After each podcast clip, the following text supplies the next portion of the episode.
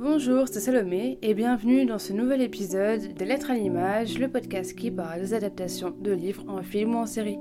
Avant de commencer l'épisode, je vous invite, si l'épisode vous a plu, à laisser une petite note et à laisser un commentaire sur Apple Podcast. Ça m'encourage beaucoup et ça va vraiment aider le podcast à se développer.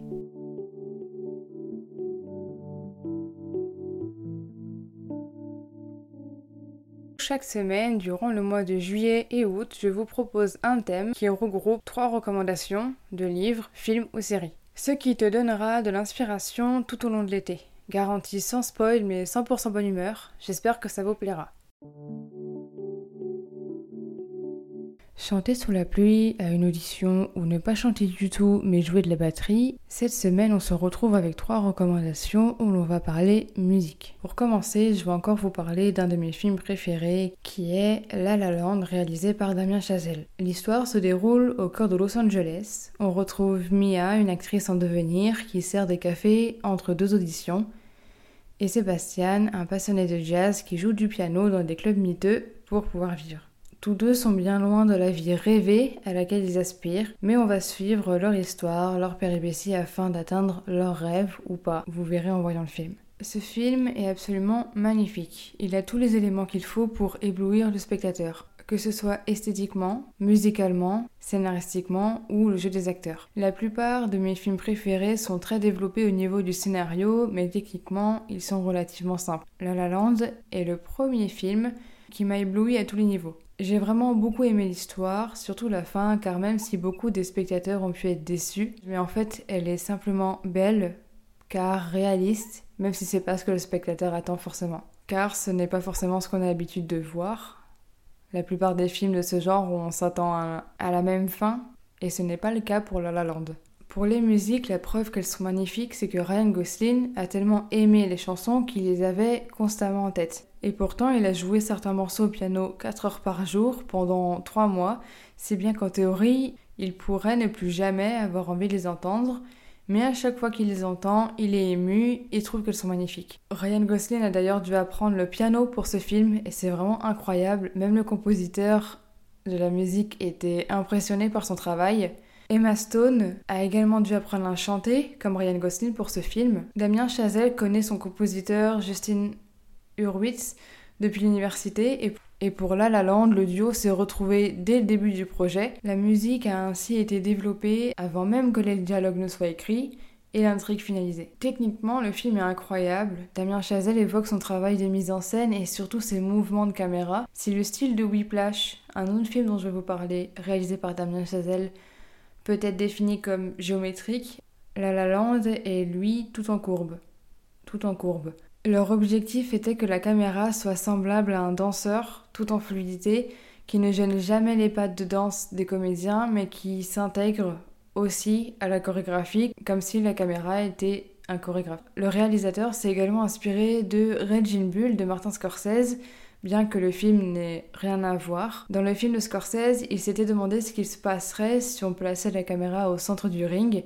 Et donc pour La La Land, Damien Chazelle voulait installer la caméra parmi les danseurs afin qu'on ait l'impression qu'elle se déploie tout autour d'eux. La La Land a représenté une multitude de défis de sa conception à sa réalisation. Le film a été tourné en 35 mm, anamorphique et l'équipe disposait d'une autonomie de 10 minutes seulement. Damien Chazelle tenait également à tourner les grands numéros musicaux en une seule et unique prise.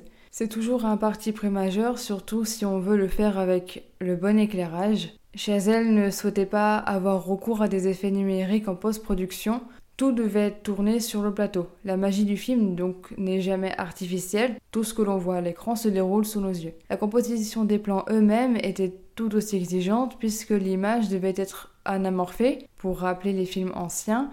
Ils ont parlé à des techniciens de chez Panavision et ils ont aménagé quelques objectifs pour s'adapter aux désirs de Chazelle. Il leur a fallu construire de nouveaux verres dépolis, donc pour les objectifs, pour ce film. La première séquence dansée, intitulée Trafic, représentait encore un incroyable défi chorégraphique, c'était énormément de travail. La scène se déroule sur une portion d'autoroute qu'il a donc fallu couper pendant le tournage, de complications pour le trafic de la ville. Tout devait fonctionner sans accroc une fois que les caméras se sont mises à tourner, et il n'avait donc pas le droit à la moindre erreur. Du coup, ils ont répété pendant trois mois en amont afin de répondre aux attentes de Damien Chazelle en une seule prise.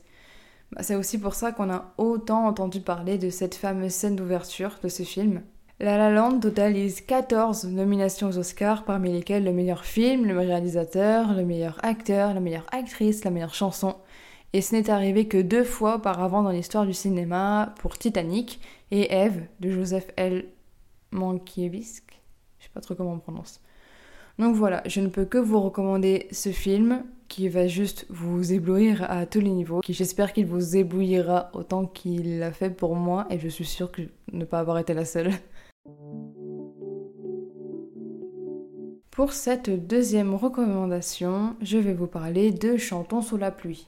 C'est un film qu'on ne présente plus, mais bon, je vais quand même faire un résumé pour ceux qui, qui n'ont jamais vu le film. C'est l'histoire de Don Lockwood et Lina Lamont qui forment le couple star du cinéma muet à Hollywood. Quand le premier film parlant sort, tous deux doivent s'accommoder et tournent leur premier film de genre.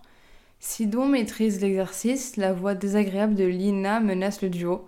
Cathy, une chanteuse, est engagée pour doubler la jeune femme, mais celle-ci devient un obstacle entre Don et Lina, ce qui n'est pas du goût de cette dernière. J'ai vu ce film il y a deux ans, donc assez récemment par rapport à son ancienneté, et c'était donc après tout le monde. Et cette reco ne va pas être très longue pour être honnête car je ne m'en souviens pas beaucoup. Car après mon premier visionnage du film, je n'ai pas voulu le revoir. Tout simplement car mon premier visionnage a été tellement magique et mémorable que j'avais peur de perdre ça en le revoyant. Là où j'habite, il y a plusieurs endroits, que ce soit restaurants ou juste euh, projections, qui projettent des films plus ou moins récents. Ces endroits permettent donc de découvrir ou de redécouvrir des classiques ou autres sur grand écran.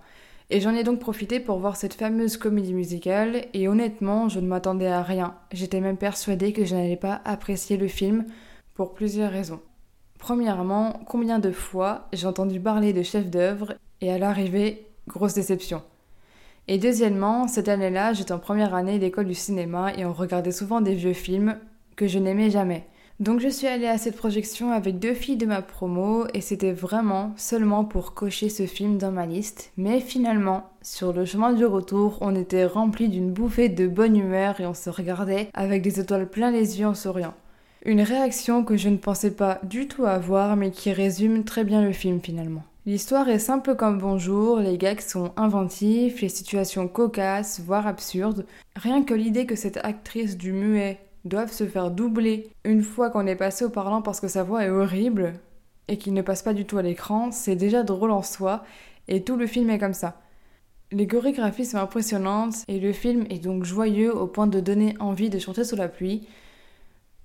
Chantons sous la pluie est donc l'incarnation absolue de la joie et si un jour je le revois, j'espère que j'aurai la même sensation que la première fois. Et j'espère que vous aussi.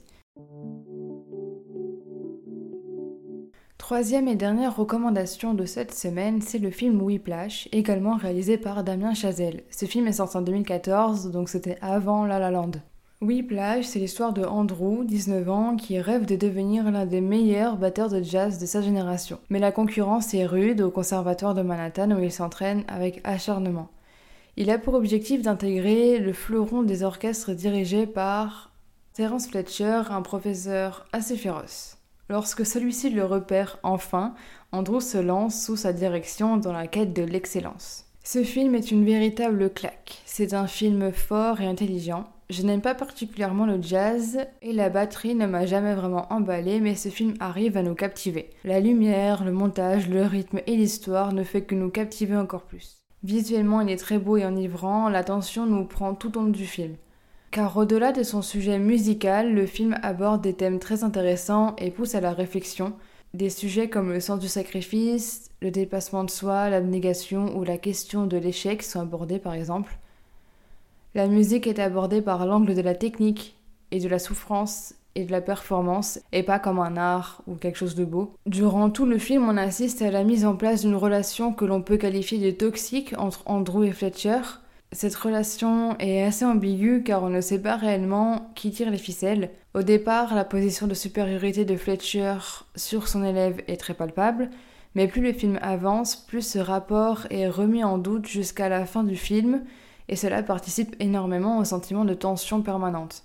On peut également voir une réelle progression et évolution d'Andrew, puisqu'au départ il est assez calme et réservé, les enjeux vont le transformer et l'entraîner dans une sorte de spirale infernale. Pour Andrew, le chemin vers la gloire va donc passer par celui de l'autodestruction. Fletcher, qui est violent et abusif, pousse alors Andrew dans ses derniers retranchements et provoque également sa descente aux enfers. Le film tend à montrer l'obsession d'un artiste qui se laisse dévorer par sa passion. Une des principales qualités du film est également son montage. Il se caractérise par des gros plans très présents tout au long du film, que ce soit sur les personnages ou sur la batterie, ce qui fait que la batterie est aussi un personnage à part entière. Ces gros plans mettent l'accent aussi sur la souffrance autant psychologique que physique, puisqu'on peut également voir le sang et des ampoules sur les mains, ainsi que des gros plans sur des visages qui accentuent la douleur et l'angoisse des personnages. D'ailleurs, ce sentiment d'angoisse se ressent aussi dans l'atmosphère générale qui se dégage du film, puisque la majorité des scènes se jouent dans des salles de cours étroites, sombres, très peu éclairées, par des lumières artificielles qui donnent une impression d'enfermement, comme si Andrew se renfermait sur lui-même et se cloîtrait progressivement dans sa quête obsessionnelle de réussite. Une des choses marquantes aussi du film, c'est que Whiplash, c'est un film qui transpire, à proprement parler. Cette sueur est très palpable tout au long du film, que ce soit par le personnage principal ou même des instruments qui suent comme pour témoigner de l'intensité du rythme effréné euh, durant les multiples répétitions ou représentations. Il est assez complexe de parler de ce film sans parler de sa fin, un peu comme dans La Land.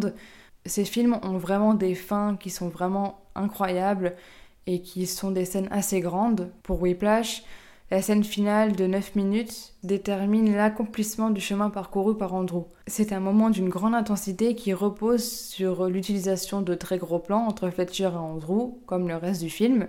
Ces simples jeux de regard suffisent pour exprimer toutes les émotions que ressentent les personnages, comme dans La La Land, il y a un jeu de regard. Ainsi, aucun mot n'est prononcé, car aucun mot n'est nécessaire pour décrire la scène, seule la musique est présente, car seule la musique compte dans Whiplash.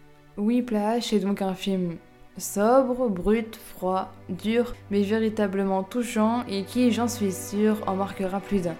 Le film est disponible sur Salto, c'est une plateforme de streaming française. Merci d'avoir écouté l'épisode, j'espère qu'il vous aura plu. N'hésitez pas à me dire votre avis sur les adaptations dont j'ai parlé et à me recommander d'autres.